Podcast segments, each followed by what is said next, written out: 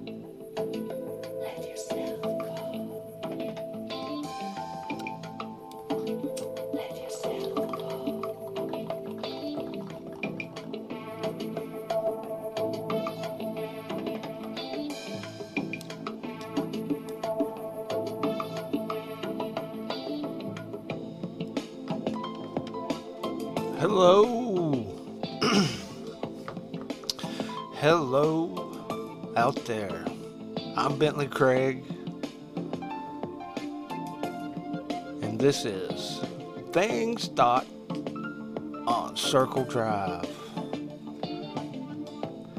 And I'm coming to you live from the very tip top of Crawford Mountain. And up here,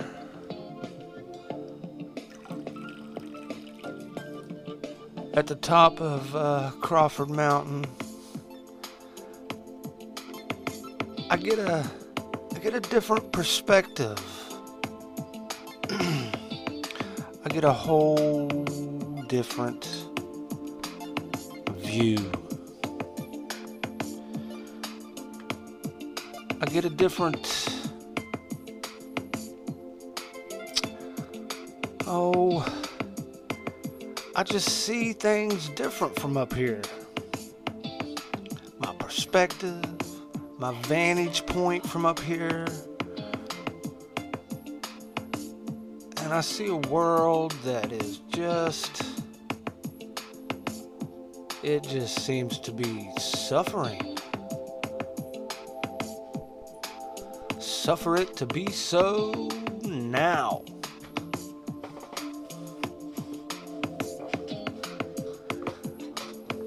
Yeah, that's the first words Jesus says in red. Suffer it to be so now. Of course, that's only half of the verse and doesn't really mean what you might think it means, but I always found it interesting that the first word in the King James Version that Jesus spoke was suffer. Say hi. Hello, I'm Jesus. Nice to meet you. I came here to save your soul.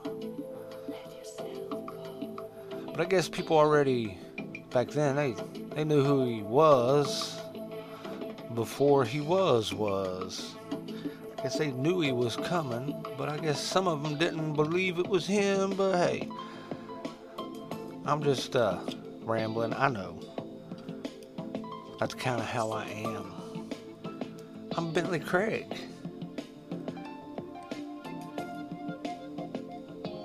And come poke the bear at friendspanda.com. That's right. I like to throw that in there every now and then. Poke the bear. That's kind of like we want to do here at the Fringe Radio Network, maybe. Course, I don't really like to poke anything. Poke at see if it's alive. I'm like, I don't even want to touch that. I don't know what I want to touch these days. Can't touch anything, can't breathe. I'm surprised I made it through March, but I did. Thank you, God. But yeah, seems like the world is suffering. And it seems America is suffering like like crazy. We're suffering so much everybody in the world is watching to see what we're going to do next. Are we going to have a race war? Are we going to burn down the cities? Well, I'm not going to. And I doubt if you're listening to me that you are going to burn anything down. Of course, I was always told you play with fire and you'll pee your pants. I wonder if that's true. I'd like to maybe go talk to some arsonists that they actually caught. Ask them if they peed their pants.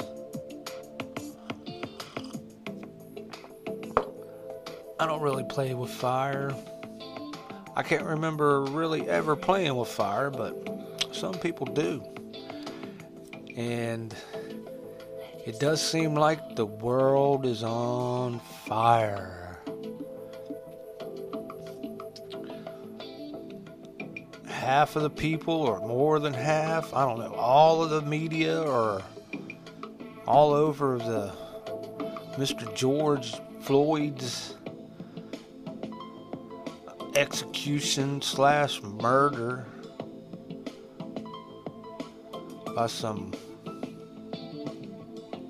I don't know is he really a police officer? That was a guy that had been doing that for a long time. And you know, that isn't the first time he's been out of line. I doubt that was his first time. Now, I have uh, looked into Mr. George Floyd and though that police officer, that murderer, I'm not even going to say his name. It turns out he's sketchy. In my opinion, I'm not going to go into it and talk about him. And it sounds like Mr. George Floyd, well, his personal life was his own personal life.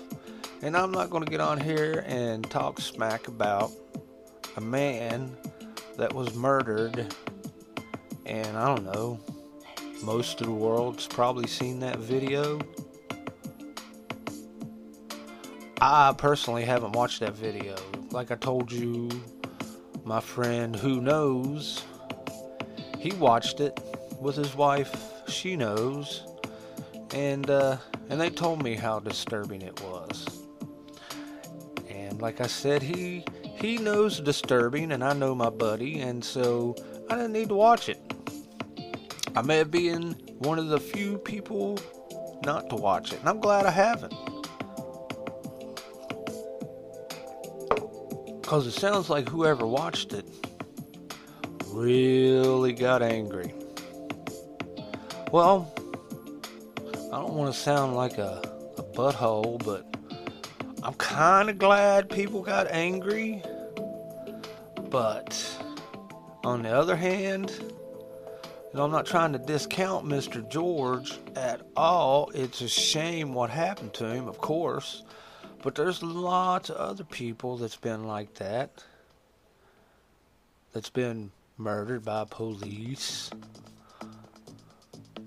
Oh, yeah, you can bet that there's been some creepy police officers in this nation. And every nation. America is not the only one with creepy, shady policemen. But you know what? We got creepy, shady people in every position, in every place of business, everywhere. Because sometimes people are just creepy and shady. You know, there's sociopaths, narcissistic people, and there's all kinds of craziness and, and shadiness that goes on with people, and they're everywhere. Now, I don't think they make up a huge percent of the population of course, you know, the creepy and shady people, you know, like sociopaths and psychopaths and narcissistic people, extreme narcissistic, or I guess even if you're just a little bit narcissistic, you're shady. But there, there are a certain percentage of the population. There's no way we're going to get rid of those people. Now, some of the New World Order type people, the liberals, they'd like to see us become machines or whatever and gene edited and our DNA. They'd like to get in there and poke around and change us and take those kind of tendencies out of us. Oh, yeah. But those also, those people like to go for certain kinds of jobs, certain kinds of positions where they get to do that. You know, in the police force, they they try to vet, they take tests and try to get those kind of people out. You know, nobody really wants them. You know, I don't. But if you're in that percentage of people that is one of those, a sociopath, a psychopath, a narcissistic person, and all the other ones, you are still going to have those numbers. And you might get higher those numbers in some jobs because it's easier for people like that to move ahead. Like me, I don't have it in me to beat somebody if I have them down. You know, if I think if I had somebody with handcuffs on, that would probably be the end of me needing to touch them at all. But I've never been a police officer. Nope. Nope, never really had a desire to become a police officer. Well, maybe I did have a desire, but I thought about it for a minute. And I've always had friends that were at the fringe of civilization. These people walked the line between criminal and normal, you know, but their criminalness was normal where I came from. But they, there were lines that they wouldn't cross. You know, they may have done some illegal things, but they weren't going to do everything that was illegal murder, beat, arson, extortion. You know, that wasn't going to happen. But still, they were doing things that were, you know, on the books illegal. And they were my friends. And I believe people should be able to do what they want. What's the use to having freedoms if people are going to make laws on it?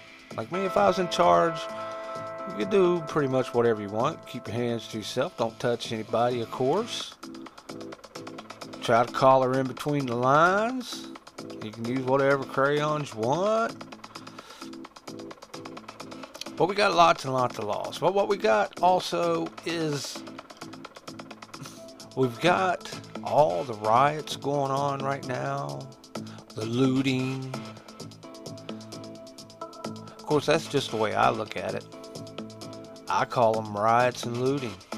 Some people call it, you know, uh, aggressive protesting.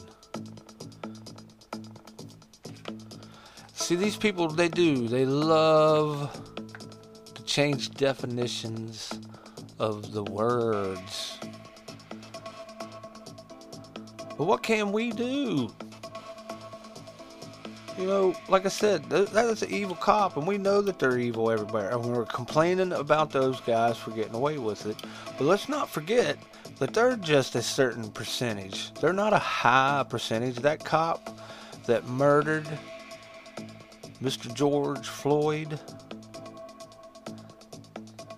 He, there's a lot of other people that are good in the police force.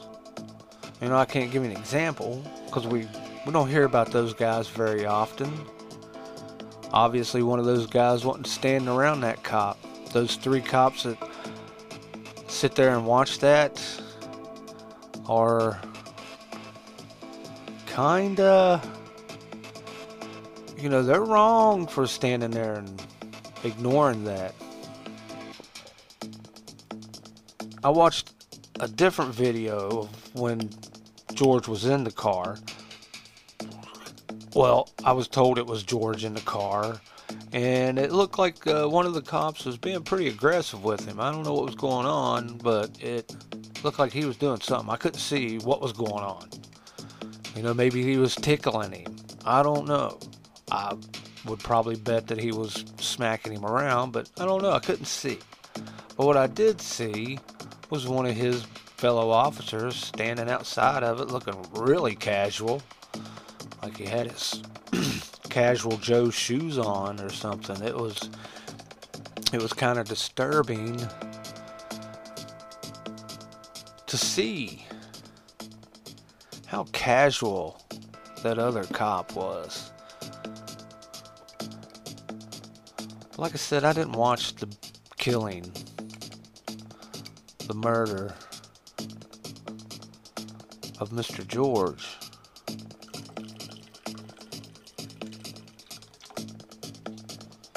You know what? I, I, I, do know. I remember a police officer in my hometown who was an awesome, awesome guy. And he died of something natural, something craziness. You know, he was in his 30s and died just all of a sudden. And he was a super duper policeman. Yeah. I mean, that guy was so good, he made up for 20 of the one that murdered someone. I know that don't make any sense, but that guy was a real good policeman, and and uh, he was the ideal kind, in my opinion. You know, maybe he had some creepy, shady things, but I never saw him, heard about him, or anything. But I did see him doing, you know, because actions speak louder than words, and this guy's actions were good. Unlike Mr. Actions that we saw murdering, you know, his actions, and when you look into him, you see a bunch of his actions. You know, the fact that he was still on force and could was able to murder a person it should be like his bosses and his fellow policemen they knew that guy. They knew he should never have ever ever had a badge on. But yet they allowed him to clock in and out every day probably get overtime and run flim flamming on his hours and things like that.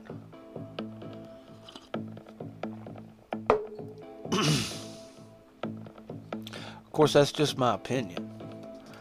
I don't really know the guy personally, but his actions and the things that I could find out about him, you know, completely, utterly disturbing. And, you know, I looked into Mr. George and things I found about him. I was, I'll say I was surprised you know, because there, there's a lot of good about that guy. There really is. He he was an advocate for his city and the youth. Yes, he was. And he did some things, and uh, I don't think they were illegal. Some of the things he was doing, they were a little uh, risque, but you know, it's also none of my business. And uh, I've known people who've done things like that, so I don't really have a problem with it. You know, maybe uh, I might even be jealous that I couldn't have done some of the jobs he got to do and got paid for. but we're not going to go into making that guy look bad. No. But yeah, cops have uh, taken advantage of their situation, their position. But you know what? A lot, of, a lot, a lot, a lot of people have. And like these, uh, these looters and rioters, oh, they're taking advantage the, themselves too.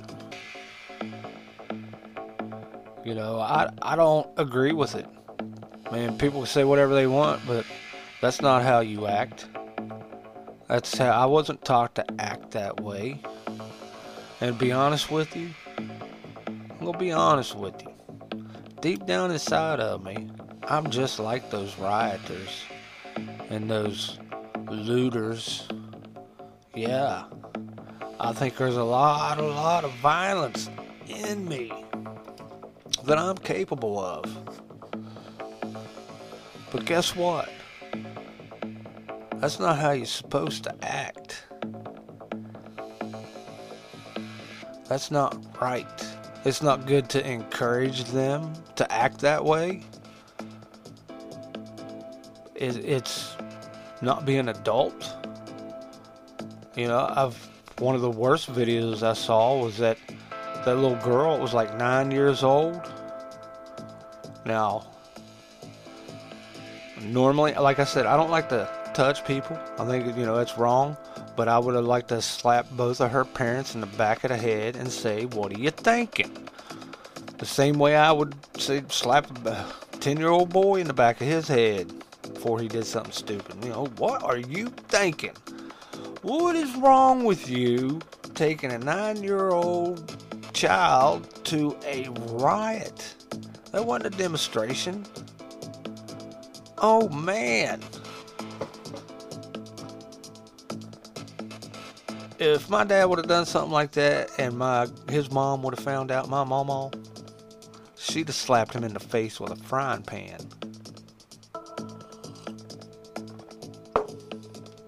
Cause I've seen her hit him in the head with a frying pan. So I know how she would have reacted to her son taking his son at 10. Well, who does something like that? What? See, that's those are the kind of people that are encouraging rioting.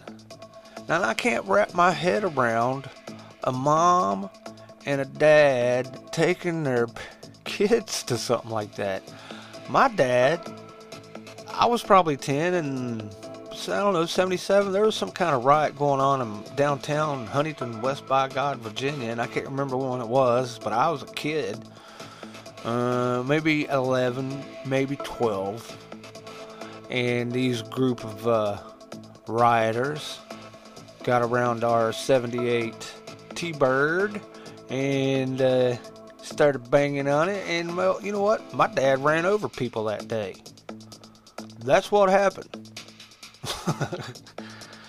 and he wasn't taking us to a riot, but it just happened. You know, back then you didn't have social media and you didn't know what was going on at the other end of town sometimes, or most time.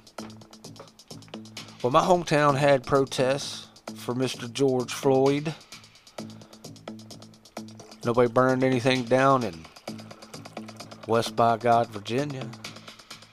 Nobody threw rocks through windows. Of course, you know, they're all there, and they've got their Black Lives Matter, their BLM. Now, see BLM. When I see BLM, I see something. I see Bureau of Land Management, and so I see something wrong. Bureau of Land Management, I'm not impressed with. And I haven't been impressed with those people for years, especially over the wild horses that they were murdering. Isn't that crazy? These people going out and fetching horses out of the middle of the desert and killing them? Is that. Well, um, this podcast will probably never be about the BLM. But anyway, that's what I think of when I see BLM. But I understand now it means Black Lives Matter. And so, here where they're trying to do the right thing, they're alienating people as if nobody else's lives matter. And when I say something like that to those idiots, they immediately call me a racist. Of course, when anybody calls me a name, I call the same exact name right back at them. So, it, it uh, you know, so it, it's a vicious circle. They, they realize real quick that that's where that conversation is going now. Because I can be an adult, I can have a conversation. And my conversation is there's more than black people. And there's more than black people that's being harassed and objected to criminal activities from police. I'm sure, you know, in any kind of city, anything. They're not looking at, I, I realize they're not looking out for black people. I understand that. But you know what? They're not looking out for most people. Okay? They don't care for poor white trash, and nobody even likes to bring that up. Oh, well, you must be a racist if you're poor white trash. And that's another problem right there. People inferring to conclusion. It's where they get an idea about what's actually happened, about what you just said, and they just think the ending. And most people are wrong when they try to figure out something from just a little bit of information. Inferring to conclusion that I'm a racist when I say poor white trash matters. Don't forget about them. Poor Native Americans, they matter. Don't forget about them. Because, uh, you know, I, I've witnessed black people being subjected to things that they shouldn't be. But I've seen black people getting their just desserts for their efforts. Uh, I may have said told this story before, but years ago, I was uh, dating a girl in my hometown, and uh, let's just say they were. I don't, they weren't wealthy by any means, but they were um, on the good side of the tracks in a very nice neighborhood. And uh, I was sitting out on the front porch with uh, her dad and a couple neighbors that I knew because I'd, I'd been over there a few years, I guess. And uh, they come over and was like, "Hey, uh, we just want to talk about uh, the your next door neighbor's here house here is for sale." And uh, we understand the black man is uh, made an offer on the house, and we just want to get the rest of the neighbors online and sign this petition because uh, we don't want him living there. Because if we get a black person that lives in the neighborhood, uh, it's going to make our house values go down. Well, I was, you know, maybe 18 or 19, 20. And I was immediately a little upset. Okay? I'll tell you, I was I was upset. But my girlfriend's dad, he, he was a pretty nice fellow, but I didn't really know how he was going to act because these were these were neighbors of his, but they, they were also friends. They've been raising all their kids were going went to the same school. These were friends of his, and and sometimes did business with these guys.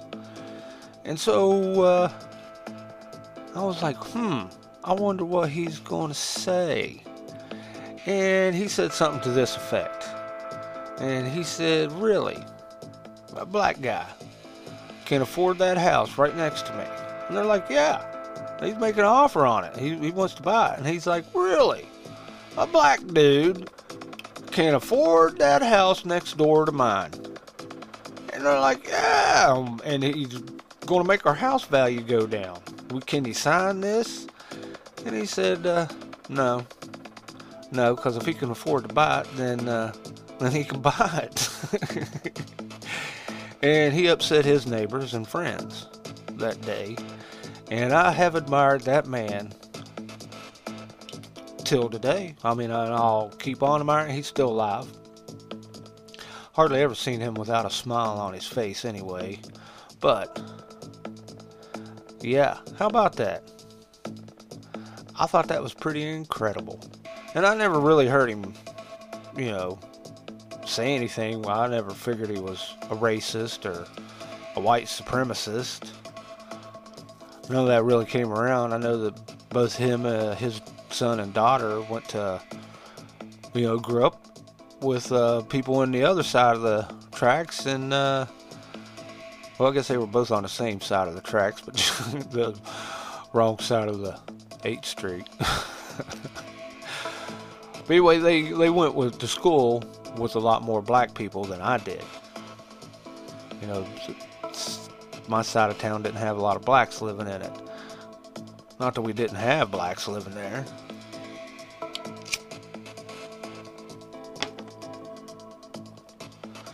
So I've always uh, admired my girlfriend, ex-girlfriend, or whatever, friend of mine. I guess that's been you know thirty some years ago. But I thought that was awesome. So those are the kind of people that are out there also. And he's a white guy. And guess what? He's still white. But they won't let you think or hear anything about that guy. But they want you to just think their way and there's no other way. Like, well, you must, you have to just want Black Lives Matter or you're racist. What's wrong with that picture? What's wrong with these people? That's why I'm like, well, we must have been infiltrated by commies and I don't know, socialists. I guess socialists is a, what they are. They don't they don't want too political. But I, I don't understand how we get to the point where everything is burning down. Burn, burn, burn, burn, burn. But what do you do? What can you do? How do you talk to these people? I don't know. I just probably tell you not to talk to them. Because all they're going to do is talk at you. They're not going to listen to what you have to say. And if they. Because they shut you down. As soon as you say anything, you're uh, something else. If you're not black, you don't matter. And any of my Black Lives Matter people that I know and I grew up around, I can tell you right now that even the most ferocious Black Lives Matters, none of them lived anywhere around black people and didn't have anything to do with black people when we were growing up. And I know why, because they black people scared them. When I was in basic training back in 1984, I got to go and be around black guys from all over the country and a few Mexicans at that time, but they were always really away learning how to speak English. But I was around black guys. And I'm a type of guy that we can sit around and BS with, okay? And well, one night we're sitting there, and a couple of the brothers asked me what the problem was with white people.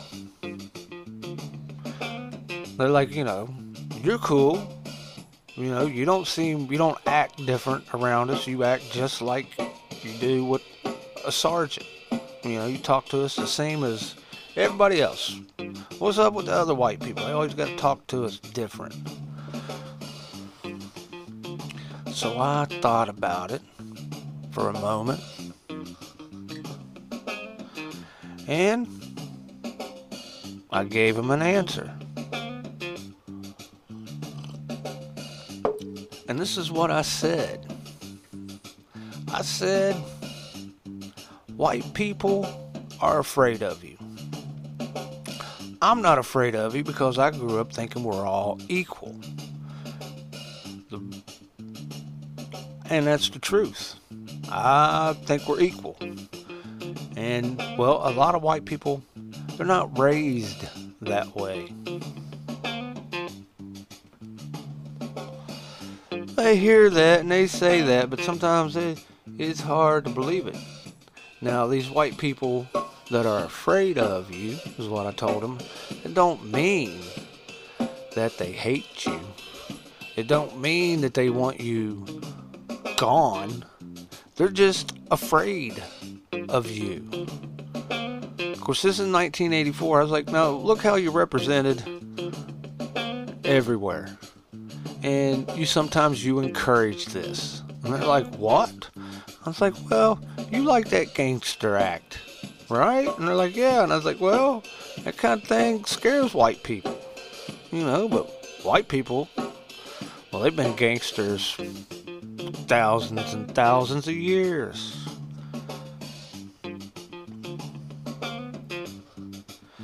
And then I was like, and uh, most of my white buddies, well, they're scared to death because they probably they think your your VPP is just massive and it scares them. like so this is all on you. You're going to have to change the size of your PP and quit representing yourselves as gangsters. Now, of course, I was 17 in 1984, but that's the conversation we had. And of course, we laughed and we joked about me being stupid, which I can be. But I can also be is honest. Oh, yeah, I can be honest. And honesty is always the best policy. Now, of course, I didn't have to ask the brothers why they were afraid of white people. Because I knew. I'd been around at that time. I'd been places. I'd seen racism. I grew up and saw, you know, KKK pamphlets. Now, of course, I was the guy that when he saw him, I took him and threw him away and dared him to say anything to me. And uh, and that's how I rolled at 17. I was a lot less forgiving when I was 17. Though I was forgiving, though, you know, I didn't start trouble. But I didn't appreciate that kind of message around me. I remember seeing a family member of mine. He came through the door with him in his hand. I'm like, what's that? Well, blah, blah, blah. And I'm like, here, watch this. What do you say about that when I ripped him up threw him away? It's like, don't, don't bring that around here. It's like, Mama says we're all equal. How can we all be equal if some of us are less equal? It's always nice to think that you're better than someone. I mean, it makes you feel good if you're better than other people. I guess my BLM, Black Lives Matter, white people, they think that they're better now that they're holding up a sign. That don't change anything. You know, that's not how you get change. They'll they'll you go get that by running for office and starting local. Now, I have always, always said that we need civilians checking the police force and these civilians would rotate. They wouldn't be there day after day after day checking on these. They'd be different civilians walking in and holding the policeman accountable. Now, the police have gotten off the track. They think they're different than us, and they're not. You know, those were all people I went to elementary school with. Some, you know, they become different. They weren't the same people. But they, you know, I guess you got to get your head in a different area to be a policeman. I don't know. Like I said, I was I wanted to be one for a few minutes, and then I realized that I'd just be arresting half of my friends.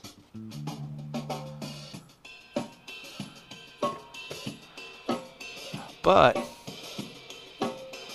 policemen are like soldiers, they take orders. So I wonder, you know, who gives those cops their orders? But, you know, I really believe that there needs to be civilians in there and not just whiny civilians. Uh, not these, uh, you know, I hate to, like, divide us or whatever, you know, call them leftists or whatever. I'm not real big into rightist either. The right wing or the left wing. Both of you are, you know, different sides of the same coin. I guess. You know, because some of these people, they just hate Trump. And some people just love him. And of course, either one of them, I'm like, how can you hate that guy? You don't know him. You've only seen him a little bit on TV. Probably some of those ones that hated him probably sit and watched his apprentice show.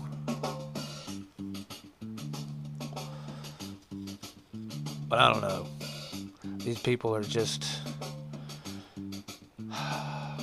And uh, they just jump on something and they're all in on one thing for a minute. They forget tomorrow comes. But it all starts with your local politicians. That's where you do it. I think it was old uh, Johnny McMahon who said, his mom said, and it, was a few years ago on the old Iron Show, and I think I'm remembering it right. And uh, Johnny McMahon of the FringeRadioNetwork.com and FringePanda.com, come poke the bear. I believe his mom said something to the effect of uh, not to worry about things that are further than 30 miles from where you live. And that changed the way I think about things because that's what's important is what's happening around you. Those are the places that 30 miles is things that you can have an effect on and make changes in. You know, I can't change the system in Minneapolis. I'm living on top of a, the tallest mountain in Florida. That's Crawford Mountain. You should see the view from up here. But what do you do with this? How do you. What do you do?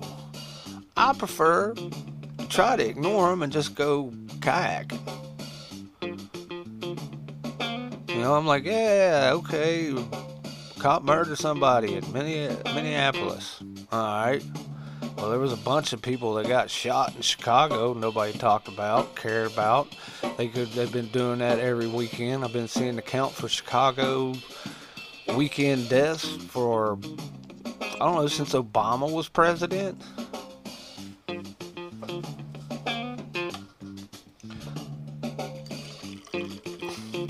Sometimes,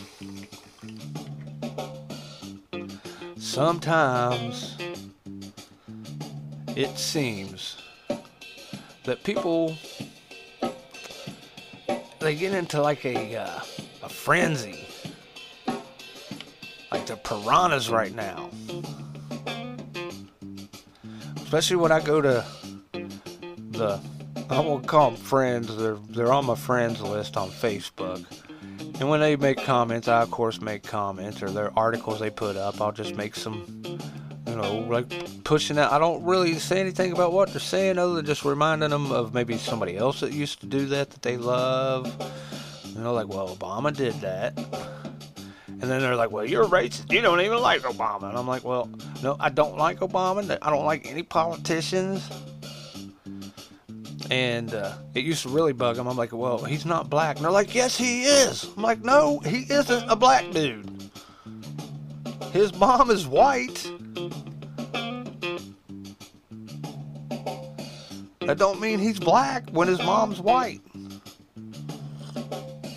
He's not the first black anything. Unless when a black guy and a white girl get together, they're black. Is, is that it? Can he be white?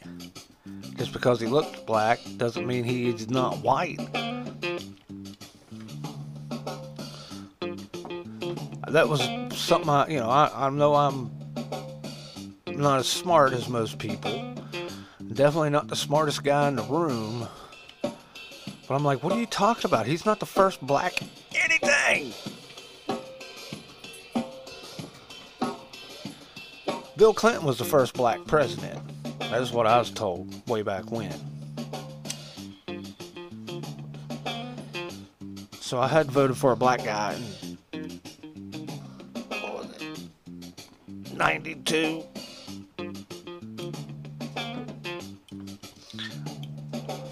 And of course, if you say all lives matter, you're a racist.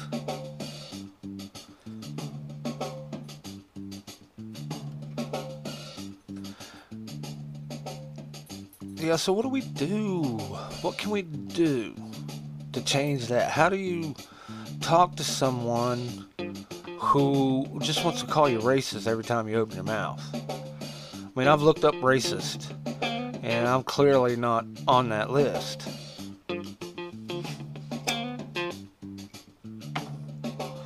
I am, however, a recovering redneck. And I believe in God. I believe in Jesus. And I believe Jesus died and he came back. He walked on water. So, and a lot of people think that when as soon as I say that, my opinion doesn't mean anything because I believe in fairy tales. I'm like, well, you believe in Antifa.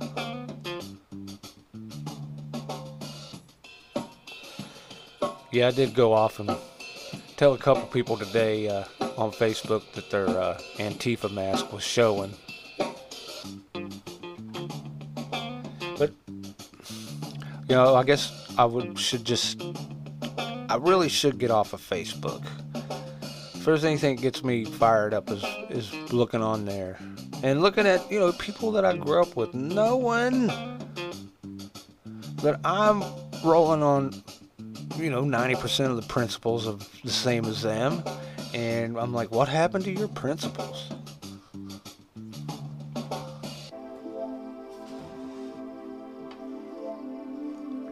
Now, of course, I realize that people that I knew from high school, it's been 30 some years ago, you know, they say people don't change, but people do change. I'm definitely not the same. Well, I won't say that. I'm mostly the same as I was when I was 17 or 16. But I've filled in a lot of blanks since I was 16 or 17. You know, there's a lot of things back then that on my chalkboard didn't have anything written down. What to do in this situation? How do I handle that? What's this going to be like? Well, I've experienced a lot more than I have when I was 16. When I was 16, I had experienced a lot more than most 16 year olds, and especially the ones that are around me I had climbed at the top of mountains by then. Most of the people I grew up with didn't climb mountains.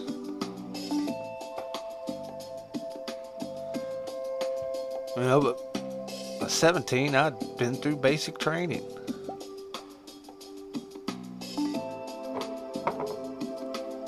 Most people don't get a chance to do that. Most smart people wait until they're a little older but I was definitely too young for that.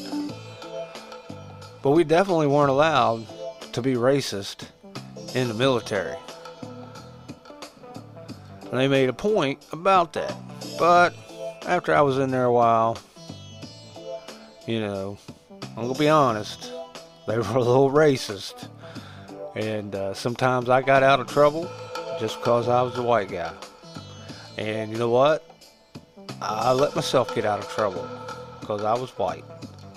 But there was no black guys that got in more trouble than me because I would have, uh, I'm not that guy. I would have definitely not sold out another soul for anything. I'm not that person. Oh, yeah. By the time I was 17, I'd already promised myself that I would never sell out cheap. I made myself a promise that when I was ever approached or had an opportunity to be bought out, it was not going to be cheap. And guess what? Those offers come up. And when they made their offer, and I told them this is what I was going to need, which, trust me, it was ridiculous, but it was uh, what it would be, I was going to need to act like that and it was going to cost a lot, and not just in money. So, I passed up things that could have made me a much more wealthy person. Oh, believe me, if I'd have gone down that route, oh, people, let me tell you, but guess what? I didn't. Because I had principles. And I still have principles. My grandmother told me to stick with my principles. Because I, like I said, I, I've said it before. I went to my grandmother, my mama, and I was upset because people just kept telling me that I was crazy. That I was stupid about the things I cared about.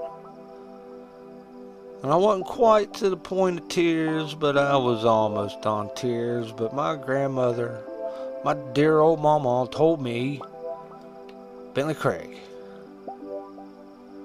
you, you have principles. And people without principles will think you are crazy. And she said, You keep your principles and you keep acting the way you do. And so I always have.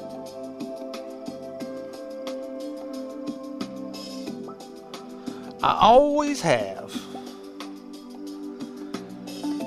Yeah. Oh, and if you're out there, I guess uh, you can, if you're listening and you want to get a hold of me, you can do that at, uh, well, you have to find me on Facebook and go to Messenger, and it's it's Bentley Craig on Facebook, and then you can get into my Messenger and send me a message. Or if you want to email me, you can do that at Bentley Craig at Outlook.com. And please don't forget to poke the bear at FringePanda.com. Poke the bear. You know, I kept hearing Johnny say that. And I think it just now dawned on me what poke the bear means. I mean, I know what it means, but if you go to the webpage at FringePanda.com, you see a, a panda bear, and on his belly is the play button, and uh, so you're you're poking the bear. I get it. I finally get it. Of course, I could be wrong. but that's what I'm going to go with. So go poke the bear at FringePanda.com.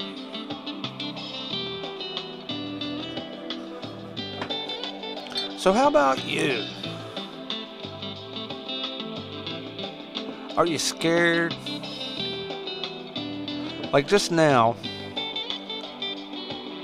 I got a message from who knows just two minutes ago, and he says, uh, Are you ready for war? Am I ready for war? I don't want to go to war. Who am I? No. Even when I went and joined the military, I didn't want to go to war. And uh, I've said it before, but since I'm on live, so when I was 17 and joined the military, and uh, of course I was 17, so I had to have my parents' approval, and uh, went to my daddy with the recruiting officer. And uh, of course, I remember him telling me that as soon as he saw that that was a recruit, recruiting officer, he's like, Son, do you realize that man right there sitting at our kitchen table is the biggest liar that you're ever going to meet? And he said it right in front of me. I mean, he probably went three feet away from him, pointed his finger right at him, so I knew who he was talking about. I mean, I realized it was just us three in the room. But my dad pointed right at that uh, recruiter Oh, and he was slick looking too. He had his dress greens on and ribbons, and oh man, he was proud. He looked good. But anyway, my dad pointed right at him and said, "That that man right there is the biggest liar you're ever going to meet. Can't believe a word he says. So whatever he has told you, he is lying about." And I know the recruiter got a kick out of that because he didn't recruit me. I went in with a couple other buddies of mine and we joined. Or we wanted to join, you know. And I told my dad, "Oh, he's not recruiting me. This is this is the time. I can get in and out without getting shot at." my dad's like, you can get in and out of the military without getting shot at. What makes you think that? What do you even makes you think that's possible? And I was like, well, Ronald Reagan is president. And I believed in my heart nobody was going to mess with us when Ronald Reagan was president. So I was like, I can get in and out without getting shot at. I was like, I was like, Bush uh, is going to be the next president, and nobody's going to mess with him either. But uh, oh boy, I was wrong about that. But I got out just before the first Gulf War, so thank you, Jesus. Yes, and I mean that. I really mean thank you, Jesus and God. So I guess about the only thing I can do for George Floyd in Minnesota is just pray. Just pray about it. I think there's a a power to prayer. I really do. And it'd be really cool if, like, everybody, all the Christians, prayed about that. Pray about making us all better people. Make them see the way. You know, people will tell me, they'll call me out, well, you can't say something like that. You say you're a Jesus guy. Jesus wouldn't do that. Well, I'm not Jesus. And if we had everybody trying to act like Jesus, the world would be a better place. Whether you believed in him or not. If you just tried to carry on and act like Jesus did, you'd be alright. World be awesome.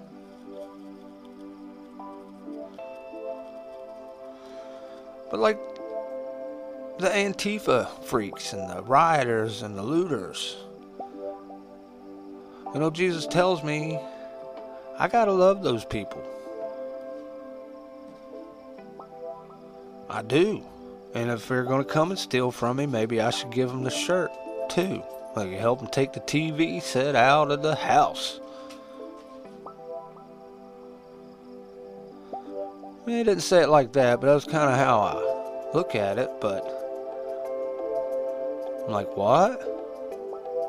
Man, it's hard to be a Jesus guy. You know, my instincts would be to pull a pistol off my hip and shoot you in the face if you're going to break into my house and take my TV. You know, and then I'll be like, oh man, I shouldn't have done that. Jesus is going to frown on it. My grandma, my mama, she wouldn't want me murdering somebody over a TV set.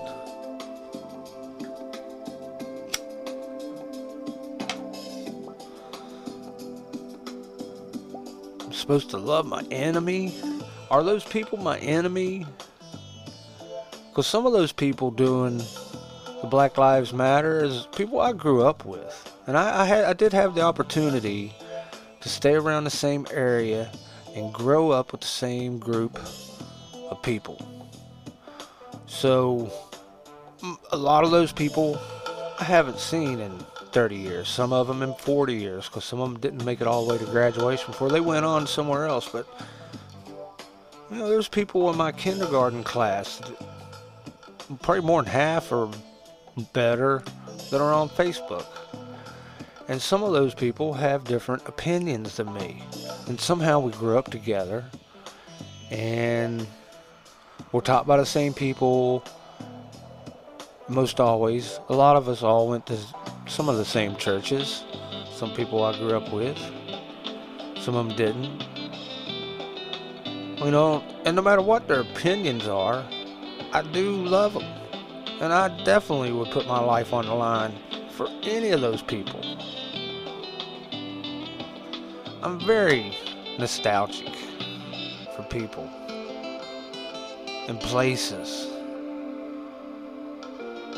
But I don't know if I, I should be, but I am.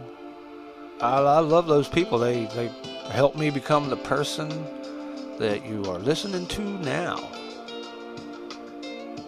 on FringePanda.com. Go poke the bear.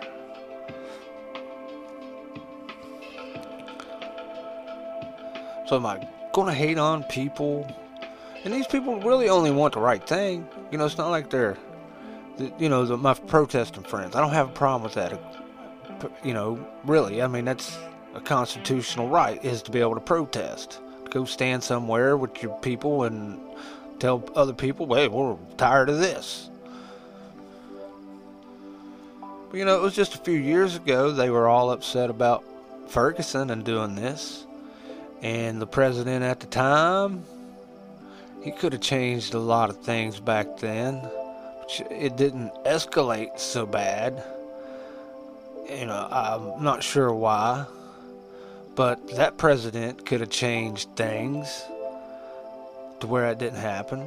And I like to, sometimes I believe that guy encouraged some of the things that we're seeing now.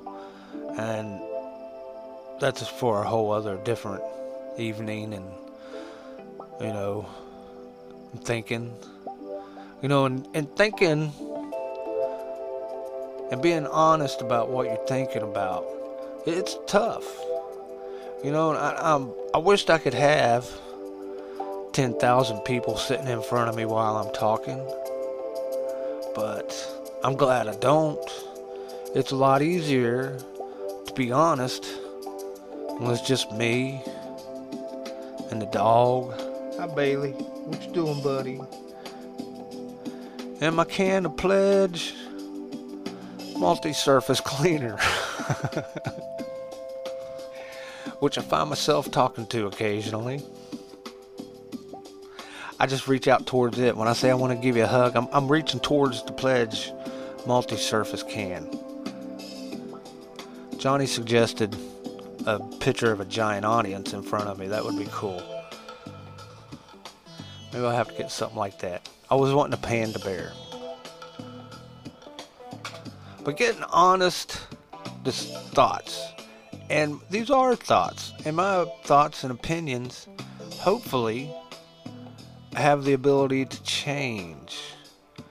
And hopefully they'll change for the good. You know, maybe I'm I'm missing something. You know, up here on the top of Crawford Mountain, and my, my point of view, my perspective from up here, I can't see everything. You know, I can I can see where it's at, but I might just be looking over it. It might be behind a tree or something. I can't quite see everything. So my opinions and my thoughts are apt to change. And, and and I, I, I welcome you to uh, change my mind about something, especially if you're upset with me. Because I'm not trying to upset people. I am trying to get people to think a little bit more than what they're used to. Because most people, of course, this is my opinion most people are they have tunnel vision about things. There's a certain percentage of us that they only see this, you know, and I, and I know some of these people with this George Floyd in Minnesota and Minneapolis and the murdering cop should have just that is just uh I forget what I was getting ready to say. I apologize. See, it's, it's tough to be honest. I got to looking at my dog and then a USB cord and with an iOS thing on the end. It's like, what is that doing there? Anyway, I digress. I got to listen to Alex Jones, say that he digressed a lot way back when, especially back in, I don't know, 2008. I haven't really listened to Alex Jones since 2010.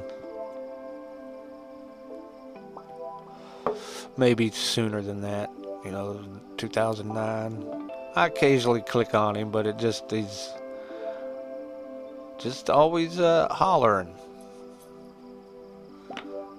I'm not big on that.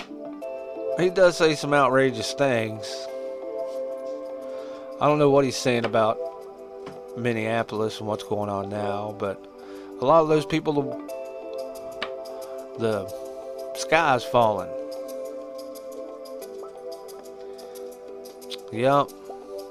The sky's always falling for some people. Of course, people like that kind of thing. So, let me uh, step off here for a second.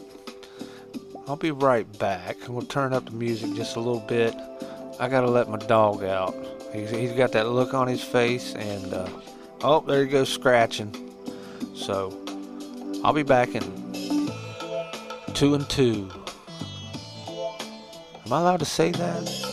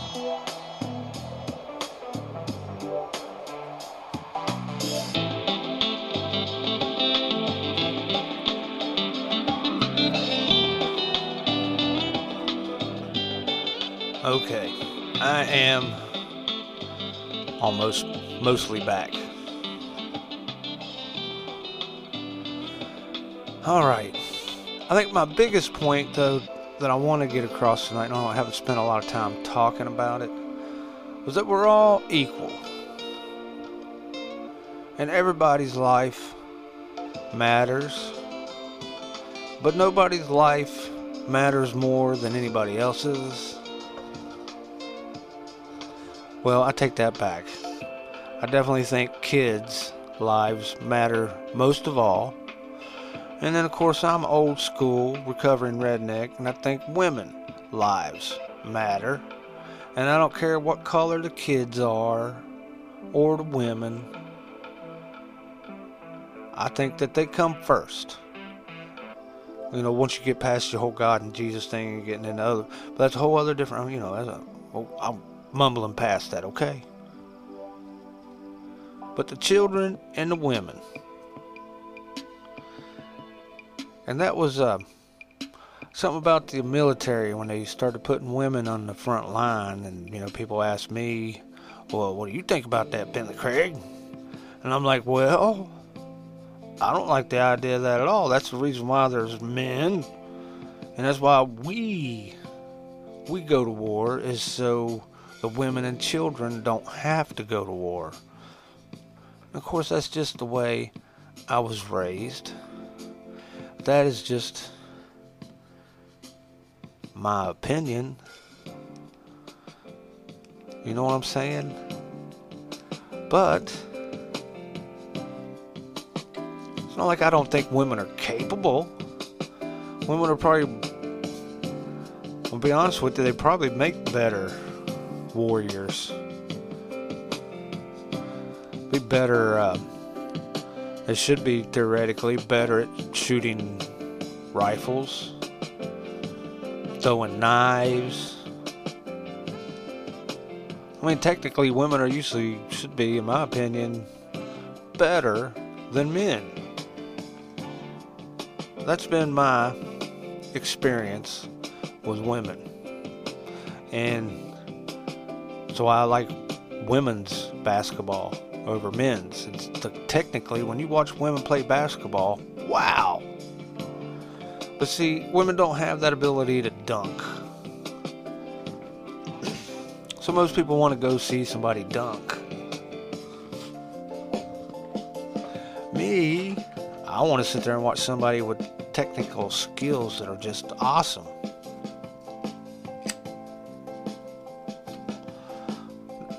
You know, but they have to be. I mean, I do know that men are stronger than women. And, and more than just average. I mean, I think across the board, and individual women may be stronger than most men, but on average, or more than average, 99% of the time, men should be stronger than women. But women are pretty clever, so that's not going to be it's not like uh, that strength matters. They're more clever than we are, so that makes up for being a little weaker. And I personally, I like that women are soft. Thank you, women. I am. I admire women. And, uh, uh, of course, I haven't really seen lots of women out there protesting, but I haven't watched a whole lot about that. That kind of stuff just really, not protesting, I take that back. Rioting and looting with bad intentions. You know, there's already been more people murdered than were probably murdered by all the bad cops in the last few days by these looters and rioters doing what they've done. And I guess it's okay. Those people's lives don't matter to some of those people. But George Floyd's lives never mattered to those people that are looting, rioting, course, I could be wrong. Maybe they love George. I doubt it. I wonder if any of them could tell you their name. But if you're a rooter or a looter or a rider and you're listening to Things Thought on Circle Drive at FringePanda.com, if you're listening and you think I'm an idiot, which I would I'll automatically agree with you, but I'll be like, well, what am I being about idiot about this time? It's to let me know that all you do, you're doing that for George. George would want you to do that. Of course, I don't know George. I don't know what he'd do. Um, some of the videos I've seen of him talking he didn't seem like the type of guy that was going to go out and throw a brick through a window and steal things that didn't belong to him and leave the place burning as he left. Like a bad action film. I didn't get that from George. I know I got a totally different vibe about him, and he seemed like he's a good old fella. Oh, but you know what? Well, now that I'm talking about when I was doing my little searching around, you know, I found out that that uh, the guy that murdered George and George worked at the same place for 10 years together. They knew each other. Yeah. Well, I'm, I'm assuming they knew each other because they worked at the same place in the same building for 10 years. I'm just assuming they ran into each other. I guess that doesn't mean that they held hands and took long walks on the beach. But of course, if that's what happened, that would explain what happened. You know, a lover's quarrel, I could understand that almost. Alright, I, I shouldn't have said that. That was probably rude, but I think out loud and I'm honest and and uh I don't know if I was trying to be funny when I said that. Nah, I wasn't trying to be funny. I was being serious though, because I don't know those people. And I've only seen a little bit about each one of them. You know, there's only 10 minutes of George that I've seen that I'm basing opinions on. I'm inferring to conclusion Oh, on Mr. George. And I guess I'm doing the same thing with the murderer. I'm inferring to conclusion with him too, because I really don't have all the information. So I just fill it in somewhere and then come up with my own, you know, analysis.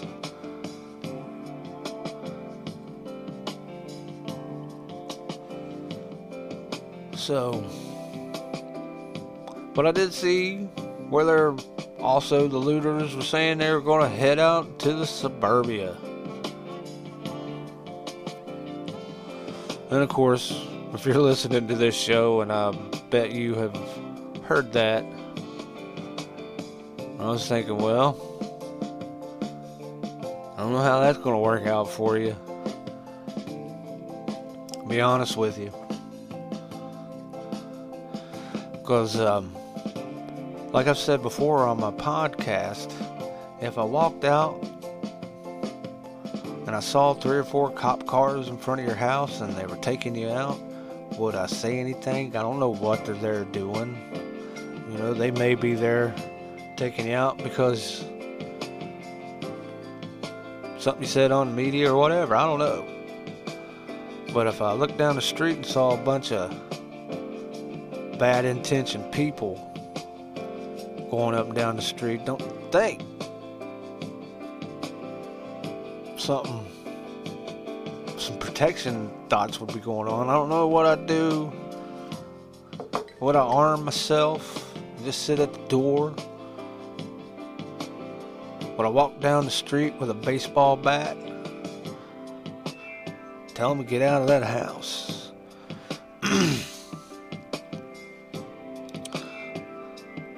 Would I shoot somebody? I wouldn't want to do that. I think I'd have to walk down there. Of course, I probably would take a baseball bat. But, uh, I don't know. But I wouldn't let a bunch of people go up and down the block tearing up stuff. Would I call the police? Well, I probably wouldn't, because that's that's not something I do. I'd hope that somebody else in my neighborhood would.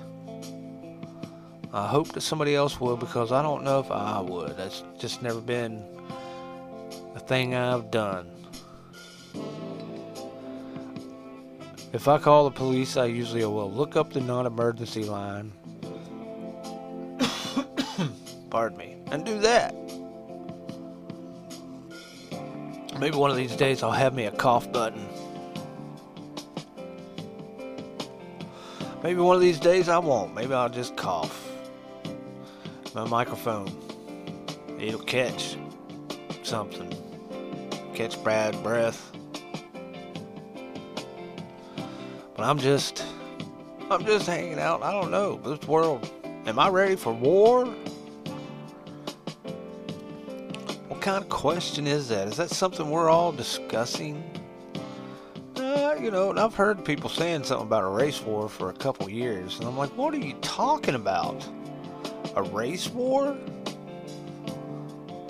You know, I've got a couple black people that I know, and you know, a few months ago, I spent a week or so in a a black neighborhood in Tampa. You know, I was me and my buddy doing some work on a house. The only white guys around.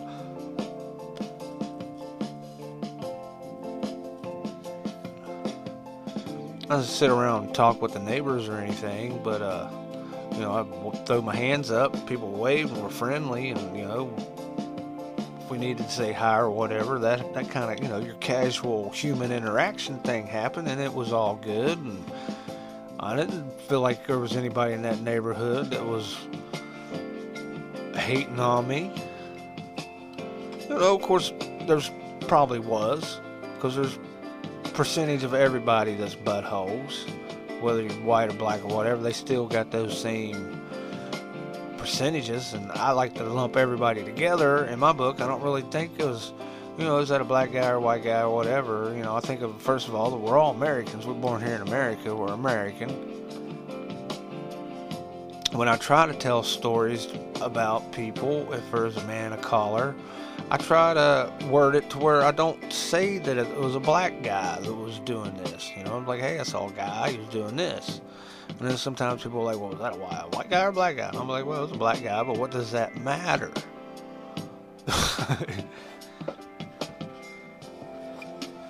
what does that matter?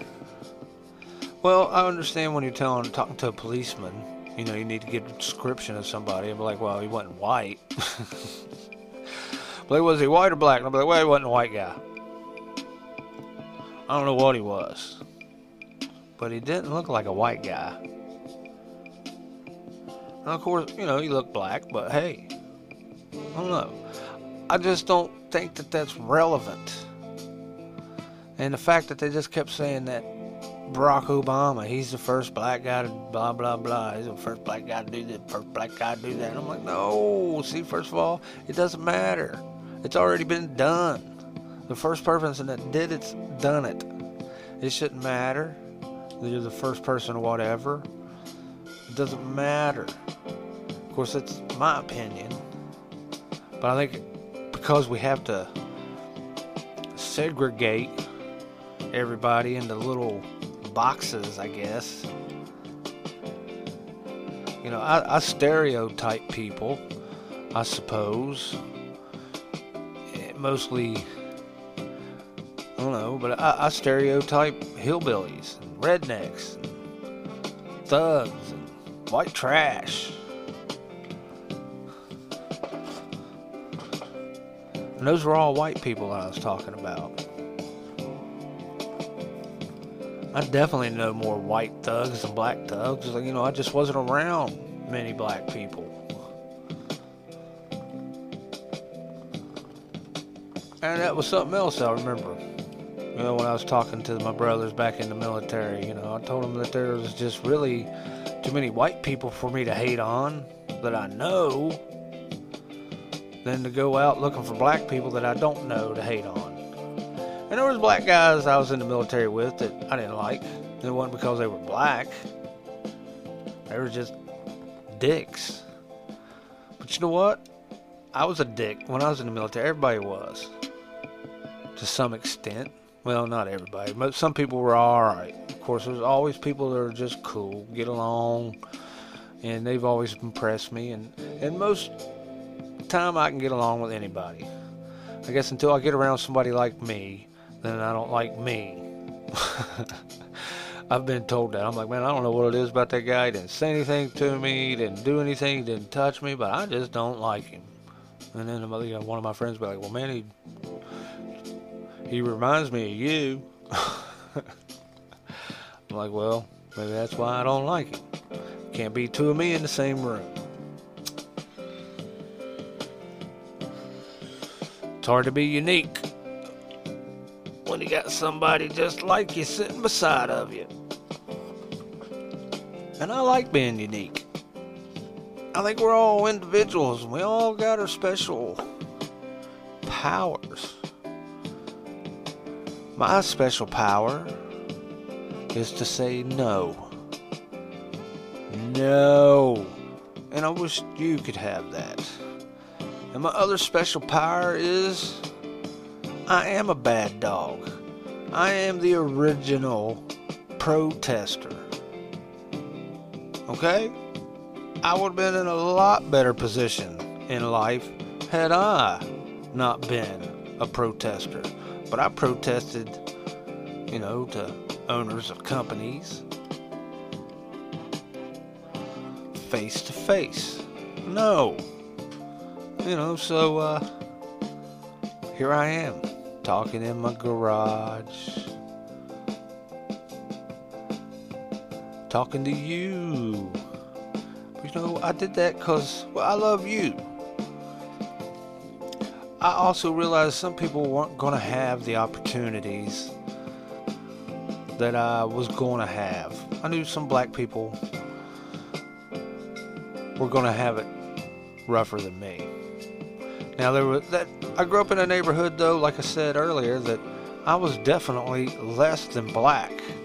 Black people were a step up above from where I come from. And I know it might be hard to figure, to understand that that's even possible. But it happens. There's some white people that are not looked at right. And like I said, my neighborhood was one of them. And there wasn't anything wrong with that neighborhood, but these people just thought differently. Well, my neighborhood, we we were all bad dogs. We would bite the hands that feeds us. You know, it might feed us, but that hand might slap us. And just because you gave us something doesn't mean you got to slap us and get away with it. We're to bite you. And of course, Jesus doesn't say anything at all about biting. So be a bad dog. Now, of course, being a bad dog and biting, that's all metaphoric, right? You understand that? Biting sometimes means pointing your finger in someone's face and telling them something under your breath that nobody else can hear.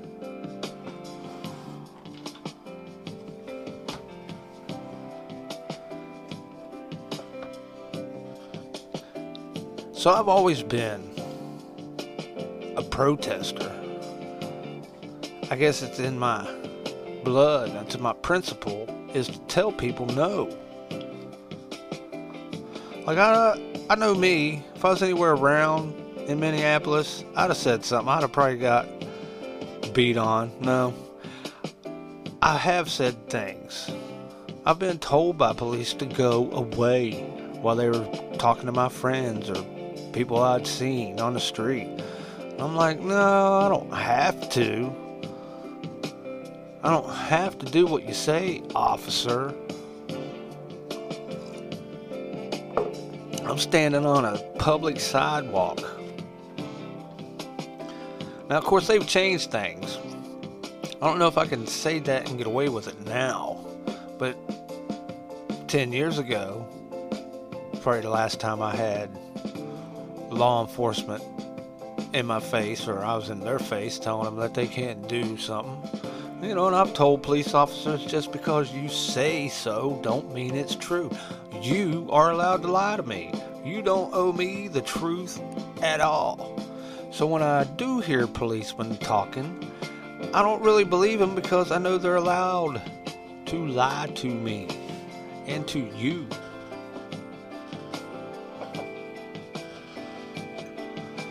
And that's just one on one individual policemen. I've had them say all kinds of things to me over the years. In dark alleys, lit up boulevards. I never had any of them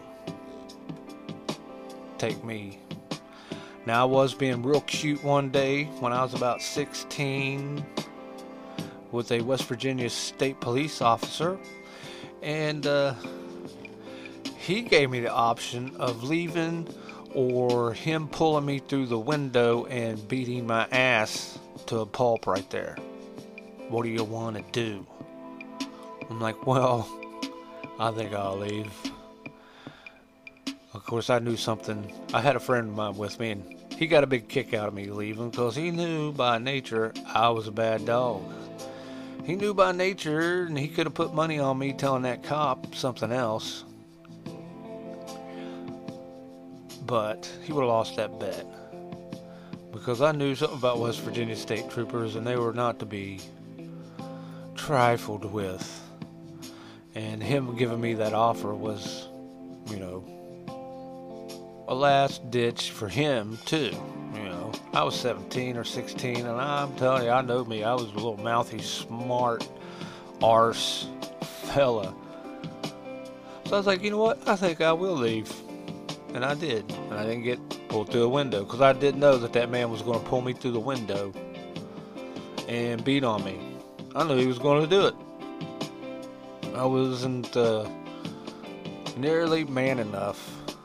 Now, someone say something like that to me now, that'd be a different story. I'm not 16 anymore.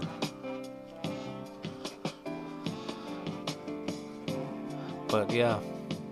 So I've had cops say that, and I've had cops say all kinds of things, but uh, never had to do this as a black person. oh yeah. And even when my hometown is equal, and I like to think people are, there was a, I knew policemen back then on the force that were, they came across pretty racist to me. Oh yeah. I mean, I've heard them talk about being in the KKK. Like, how are you allowed to be in the KKK and be a policeman? That can't be a good thing. You know, unless I want to go run for office. It wasn't a secret. You know, why doesn't the police police themselves? And that's why I think, you know, there need to be civilians that run through and keep an eye on things. You know? You know, give the cops a couple minutes head start and then civilians show up. You know, that's why I always like the police scanner. You could hear and see, you know, what they're doing. But of course, I guess bad guys can do that too. But how are we supposed to keep an eye on police and we've, we've let them get astray, have we? Did the policemen used to be just lovely guys back in 1920? 1842 were policemen just wonderful? Course, I don't think we had policemen in 1842, but they had all, they've always had kind of, some kind of local something going on, some kind of law enforcement. And sometimes people used to police themselves. Oh yeah. I was uh just checking to see uh where are we? Oh my I'll tell you what I'm gonna do. I kinda like this a little better. But anyway I digress. See I have a, an attention span sometimes it's not trustworthy. It's really good when I'm driving. Oh, yes, it is. And another thing, I don't know if I told you today how much I love you. I love you. If you're listening, I love you. I think you're awesome. I also want to let you know that you are the most rare creature in creation. Oh, yeah. If you're listening to things thought on Circle Drive. Because you are listening to the number one least listened to show in the universe. So it makes you even more rare. You're pretty rare and special. So don't forget that. Just, I love you. Alright, I might be getting too mushy, but you're okay with me. And if you need to get a hold of me, you can do that at Bentley Craig at Outlook.com. And you can also find my podcasts on the old uh, Fringe Radio Network.com at Anchor.fm. Don't forget to poke the bear. That's right. Poke the bear. So, I wished I had some kind of words of wisdom. Of course, it's always to do unto others. And you know how it goes.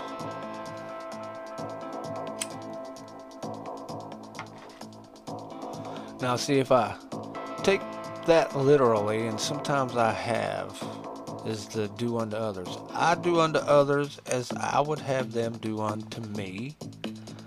Okay? I'm a nice guy to people. And I assume, and that's a funny word sometimes, but I assume that other people feel the same way about that. You know, they want to treat me the same way they want to be treated. Right? Does that make sense so far? So, sometimes, being a recovering redneck, and even though I wished I could be just like Jesus, I'm not Jesus. Things get into my head sometimes. But if I take that same analogy, you know, I'm doing unto you as I want you to do to me. So I'll be polite. I'll open the door for you. I'll offer you the last slice of pizza, the last can of Coca Cola. And I'm going to assume that you'd probably do that with me. You'd see the last piece and be like, hey, Billy Craig, you want this? And I'd be like, nah, you go ahead you can eat it. It'd be cool. So if I take that same thing and I put it with the rioters and the looters, so it must be okay to go to their house and throw stuff through their windows, bust open their front door, and go in there and take their stuff, which probably somebody else's, but would that be okay? Is that cool? Am I allowed to go loot the looters? Because that's how I roll. That's the kind of thinking I do. I'm like, well, man, let's find out where this guy go lives and go take it back. He wants us to do that. Look at him. It's how he wants to be treated. Look how he treats other people. And by he, I mean he or she but not who knows or she knows. But that's the kind of mentality that I try not to get to. But it should be, you know, that should be okay. But I guess that's against the law, right? I can't break into somebody's house and take things that they've stolen from me.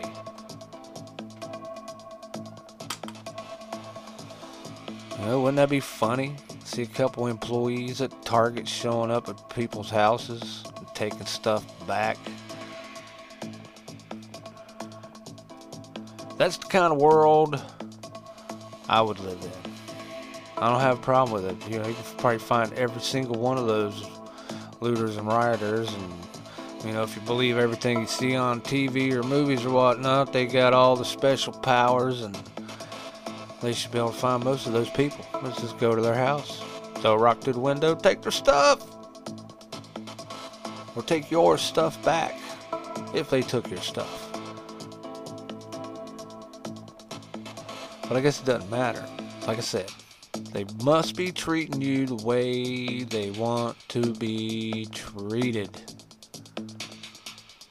Know, it doesn't always have to be you treating somebody. Remember I talked to you about speaking to people in their own language. Sometimes, you know, how do you speak to looters? Well, in their own language. of course, I'm not asking you or telling you to go do anything that foolish. I'm just being cute, I suppose. I'm just thinking. The only thing I want you to do is to help me with my protest. I started talking about a protest a while back, and it's the silent protest. That's where 10,000 people in each town go to City Hall, stand out in front of it, and not say anything. Don't bring a sign, don't say a word. Just mingle among yourselves, whisper to yourselves Stay there about 10 minutes. Then everybody, before you leave, you point at the building. You point at City Hall, everybody in unison. Give it the old point your two fingers at your eyeballs and then right back at the building. Let them know you're watching them. Because they know what they're doing wrong. They know it. You know they're doing it. They, you don't have to go to City Hall and tell them it. They know what they're doing wrong. If they don't know, well, then they shouldn't be in office. But of course, they're adults, and there's no way you can tell me that those people don't know what kind of flim flams they're running or what's wrong. So we don't have to tell them anything. Just point at them. And we can do it again next week. Maybe a few other times. But I think this, you know, if everybody did that on a day, fill up the little plaza in front of the front door at City Hall, stand there and not say a word. Just give them the two fingers to the eyeball, point at them. We're watching you. We're on to you. Don't have to say anything. My mom could do that. She could just look at me. She didn't have to say a word to me. I, knew. Maybe we can just get a bunch of moms to go give politicians that look. I know. And there's nothing wrong with that. All the women. Sometimes I think that would speak more than anything is if 10,000 women showed up out front. I'd be scared to death. I'll tell you that much right now. You know, one woman, sure, I could take care of just about any woman in the whole wide world by myself, but two of them, ooh, two upset women that got something planned or bad intentions. No, thank you. You imagine 10,000 women being silent and pointing their fingers at the politicians at every courthouse in America? That blow their mind. It scare them to death. Number women. That would be amazing. That would be awesome. That would change the world. That's how much power I think women ultimately have. They could do it with just a look. But I've also talked about protesting by not doing anything. Don't go to Target. Don't go to the Walmart. Don't go to anything corporate. Don't go to Disney or walk down. Or if you're at somewhere like that, like at a, at a certain time on a certain day, we don't do. We don't go in to those stores. We go to any, you know, local mom and pops or whatever, or stock up the day uh, before, or maybe go the day after. But just don't do, don't buy anything from Walmart for four hours, and that would change the world. So you could just, you know, I'll post this and you could share it. Or you could just tell your friends. Just tell one person. And get them to say something. Or we could all do it. Can you imagine, man? That'd be awesome if 10,000 women filled every courthouse yard in America and said nothing. That'd be the most beautiful thing that ever happened in this world. Except for babies being born.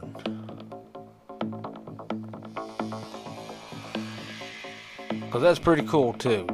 Babies being born. That's right, man. That's like women. They give life. And I always thought my mom could take my life. She said that a few times. And I believed her because, you know, she gave me life. Oh, yeah. Come on, women. You can do it. You can change the world. And all you have to do is give them that look that you all have. You know? Sometimes it can be frightening. Like, I'm out of here. I've seen women, girls I've known, and when they gave me that look, I'm like, okay. A guy couldn't give me that look. I'd tell him, hey, what are you looking at me for? Will you give me those uh, that look. I wouldn't tolerate that from a man. But I would just be scared to death getting that look from a woman. We all know what it is. It's something that they have. It's just a look.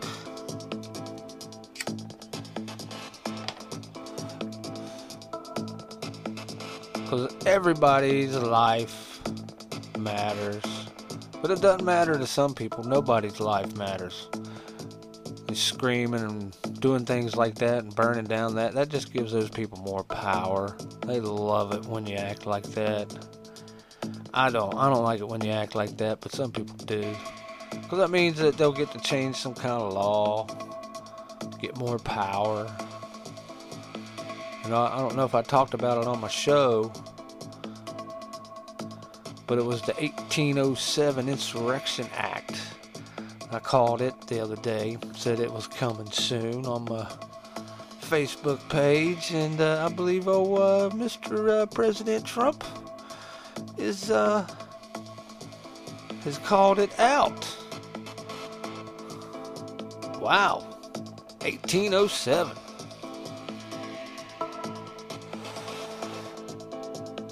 I don't even I, I don't have that much media in the last day. I haven't checked it out a whole lot to be honest with you. So I heard something. Need to check that out, see what's going on. But if that actually went through 1807, that's that act.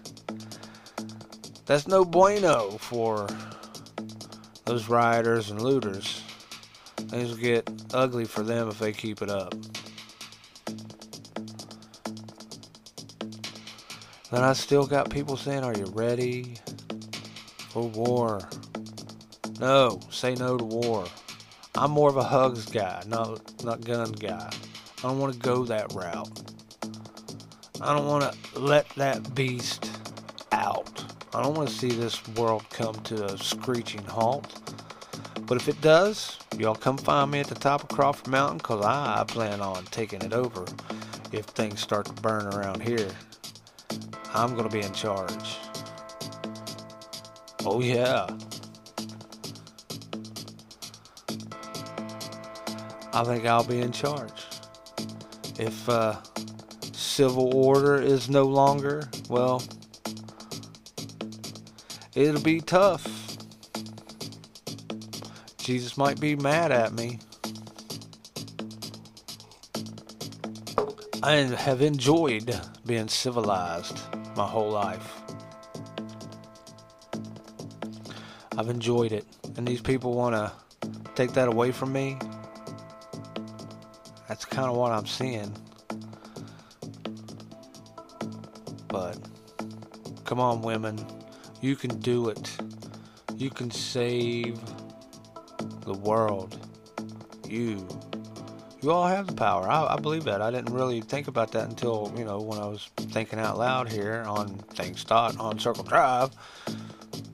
That something like that was even possible. But I think it is. I think it's more possible. That is like, you all have power and you just don't know it. You've been oppressed. Women have been oppressed. Yes, they have because uh, cause their lives matter. I mean, I've seen women being abused my whole life. You know, everybody gets abused, but I've seen women get it of all shades. I've seen a few men get abused. but you know what? You gotta walk it off if you're a man. You know, if you're if you're a man, you gotta walk it off. Women, that's wrong. Women, women can change the world. I hope I can count on you.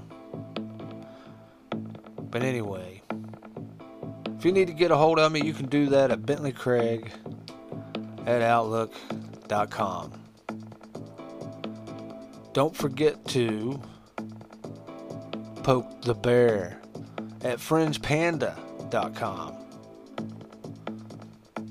You're listening to Things Thought on Circle Drive. Coming to you live from the very, very tip top of Crawford Mountain.